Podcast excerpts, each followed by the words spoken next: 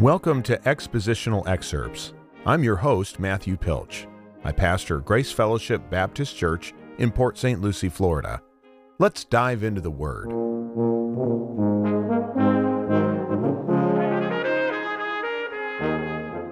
In today's episode, we will begin a discussion of Genesis chapter 48, and the whole theme of this chapter is that of mature faith.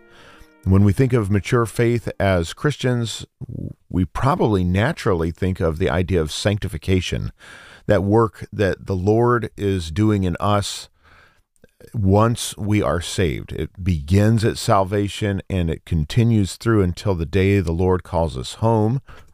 And we know from the book of Philippians, chapter 1, verse 6, that he who has begun a good work in you will bring it to completion to the day of Jesus Christ. So maturing faith really has to do with the idea of sanctification, and it applies to anybody who is living any time past their salvation, or at least any measurable time, I should say. Some people, I only qualify it that way because some people do come to genuine saving faith at the end of their life.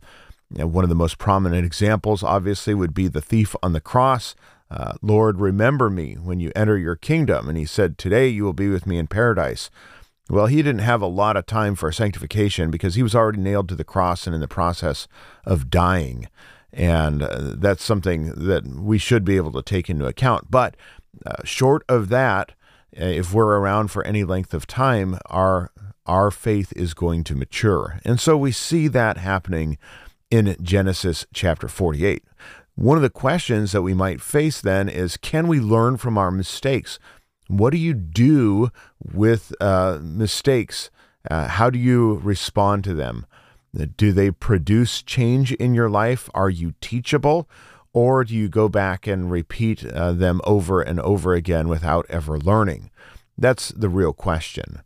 And so as we work through this chapter, we are governed by this idea that we need to strive to develop a mature faith. We want to be growing in our faith. We're going to look at Jacob, who is Israel, and we're going to ask some questions. Can Jacob change, or has he learned his lessons? And I think that we will see that indeed change is possible. And when we've made a lot of mistakes, copious amounts, you know, we're going to have an evaluation of our life, much like what we saw in the preceding chapter when he's before Pharaoh. Few and evil have been the days of my life. And he says that at 130, recognizing the mistakes that he's made, but he is maturing. And so we want to be the types of people who are also maturing in our faith and striving to develop that. So what are the characteristics of mature faith? Well, from this relatively short chapter, there are two characteristics of a mature faith. The first is this from verses 1 to 7, a mature faith develops confidence in the future from past blessings. So it's going to change your outlook on the future because of what you've already seen and the things that you know. So this is kind of an accumulation of theology. The more we grow, and then we have the benefit of hindsight to look back, the more we are able to have confidence going forward. So a mature faith develops confidence in the future from or because of past blessings. Verses 1 to 2, let's go ahead and read. After this, Joseph was told, behold, your father is ill. So he took with him his two sons, Manasseh and Ephraim, and it was told to Jacob, your son Joseph has come to you. Then Israel summoned his strength and sat up in bed. All right, verses 1 to 2, many believers have the greatest confidence near the end of their lives. So notice some of the things that come out here. Joseph was told. Interesting use of language there. It's passive. Passive means that the action is being done to something rather than the person doing the action. Joseph is the person who's in view here, but instead of him doing something, he will in a minute, somebody else is doing something. So he was told, passive, behold, your father is ill. Now, according to custom, this isn't just a sickness from which he is going to recover. It appears that everybody knows that this is the final time. This is his final chapter. These are his last days. And so when that is known, according to custom, you're going to bring your children to such a person to receive a blessing. So he brings his sons to their grandfather to receive the blessing. And the text lists them in verse 1 as Manasseh and Ephraim. Then, interestingly, verse 2, we have another passive verb. It was told to Jacob. So we've got these people who are heralds, messengers that are doing these things, and it's setting up somewhat of a buffer, if you will. Okay, so then we see Jacob, who's now called Israel. So this is interesting, verse 2. It was told to Jacob, and then Israel summoned his strength. We see that appositional use there. And we know that he's been given a new name. We still keep transitioning back and forth. These are not two people. We know Jacob is Israel, and we recognize that. And since the time that God declared his name change, we've seen a lot of back and forth. But at these last days, he summons his strength and sat up in bed. It's the last hurrah. It's interesting as well when you see people going through the natural death process, not talking about a calamitous, unexpected event, but you see them going through this in their later years because of cancer, old age, whatever it is. You will generally see in the last week or so of a person's life a rally where all of a sudden they'll have this turn. And a lot of people, it's somewhat... It's difficult to watch, okay? If you don't know that it's coming and, you know, people are in a state of mourning, starting to, you know, accept the fact that a loved one is dying, you know, and they're already starting the grieving process, but they're still holding out hope. Maybe they're going to get better, right? And then they have this rally here a week and a half, maybe 10 days before they die, something like that. And It appears that they are getting better for a day. They're sitting up, they're having a great conversation, they're eating food again, and they haven't been eating food for a while. And, you know, they're lucid and like, wow, they're taking a turn, they're coming back. And so all of a sudden we start praying for that. And then all of a sudden that wears off, that rally, and it's back and as bad, if not worse than it was before. And usually that will lead to the final days. But that may, as we look back with the benefit of some hindsight, anecdotally, statistically, from the medicine standpoint, just observational, and I say medicine, probably more from a hospice standpoint, this is something that we have now observed and documented for, you know, a long, long time. So that may be what's going on here. He's summoning up his strength, sitting up in bed, having this last rally here. And so he has this confidence. That's what we're beginning to notice. Then as we move on to verses 3 and 4, the strength of our end-of-life conviction is found in the promises and blessings of God in the past. So now he sits up in bed and he's going to have this conversation. What does he say, knowing that he's at the end of his life? Well, the strength of the end-of-life conviction is found in the promises and blessings of God in the past. Verses 3 and 4. And Jacob said to Joseph, God Almighty appeared to me at Luz in the land of Canaan and blessed me and said to me, behold, I will make you fruitful and multiply you, and I will make you a company of peoples and will give this land to your offspring after you for an everlasting possession. So notice the focus on the past. He says, you know, I remember what the Lord has done, right? That's what he's saying. God Almighty appeared to me, past tense, completed action, at Luz in the land of Canaan. What did he do there? After he appeared to me, he blessed me and said, here's the blessing. Behold, I will make you fruitful and multiply you, and I will make you a company of peoples and give this land to your offspring after you for an everlasting possession. Now he qualifies that because he says in verse 3 there, it's in the land of Canaan. This is Luz in the land of Canaan. So when he's saying, I'm going to give this land to you, and the offspring after you for an everlasting possession, he's talking about the land of Canaan, not where they are now in Goshen in the land of Egypt. So he's remembering the past And that's going to fuel his future, the promises of future blessings, right? It's found in the promises of the blessings of God in the past. What has God done? What has God said? He appeared to me at Luz. That was Genesis 28, verse 13 and 19. And then again in Genesis 35, 6 and 9, he blessed me. And we kind of worked through that. Now, verses 5 to 7, the believer begins to understand the boundaries of God's blessings. So as he's had time to contemplate this in his life and his journey up to Padan Aram and back and all of that, he begins to understand that there are some boundaries to that. It's not just limitless. I mean, it could be because God is infinite, but he sets some boundaries as well. Verses 5 to 7, and now your two sons who were born to you in the land of Egypt before I came to you in Egypt are mine.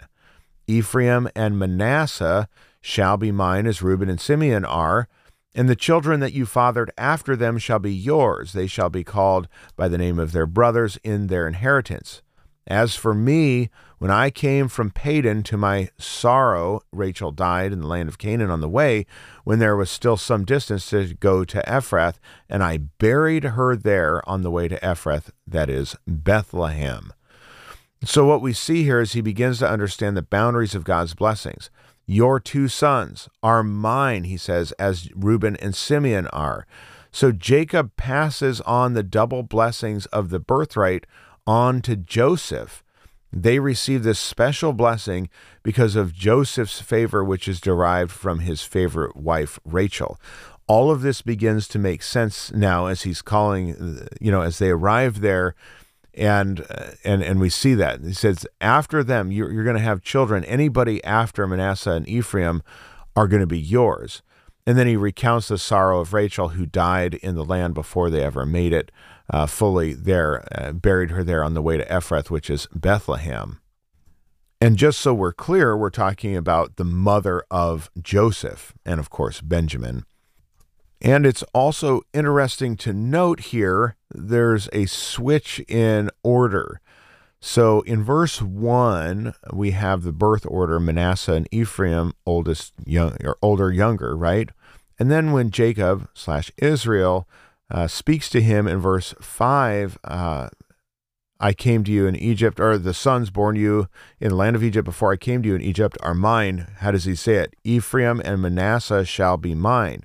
Ephraim and Manasseh? Wait a second. Back in verse 1, it was Manasseh and Ephraim. We have another one of those things. And we'll see that come out in the final blessing that goes to all of the sons. This is a interchange between Joseph and his father, and then in the next chapter, we are going to observe all that he says to all of his sons in this final rally here. I do think that this is a good stopping point for this particular episode. I just want to come back to this main idea that governed all 7 of the verses that we've looked at, and that is that a mature faith develops confidence in the future from past blessing. So just remember, here's, I guess, the application. Isn't so much that we understand now how Jacob approached that, which is what we just explained, but for us, you and me who profess faith in Christ, our confidence in the future has to do with what has been accomplished and what has been said in the past. Now, we could go really, really deep with that, and that's... we could spend a long, long time talking about that. So where do we go in the past? Well, my mind immediately goes to the cross of Calvary and the ministry of Jesus and all that he accomplished there at Calvary, conquering sin and death and the grave through his, through his death, burial, and resurrection. He conquered sin by taking the wrath of God in his own body when he was nailed to the cross. He bore God's wrath, and then he died as a result of that because it's necessary for the death of the testator. When we think about that, borrowing from some of the language from Hebrews. So he had to die. He bore God's wrath in his body, and then through his own power, He resurrected himself from the dead, and no one else needed to resurrect him. He did all that. We look back at that, and we look at what Jesus said about his own resurrection, his own suffering, and the promises of all those things, and we derive hope and confidence in the future because of those actions. And so wherever we find ourselves in life, whether we're at the end of life or we're facing tribulation or trial or any of those things, or we're somewhere in the middle, the point is that looking forward, we derive confidence for the future because of what has already been accomplished in the past and the blessings that we have obtained in Christ because of what he did in the past. As we look at the world around us, we know that he is going to be victorious. We know that this is all stemming from the fall, going all the way back to the beginning of the book. I mean, here we are almost at the end of the book. And at the beginning of the book, we find the record of the fall. The day that you eat of that, you will surely die, the Lord says. Sin enters in the world, death as a result of sin. Go back and read Romans chapter 5.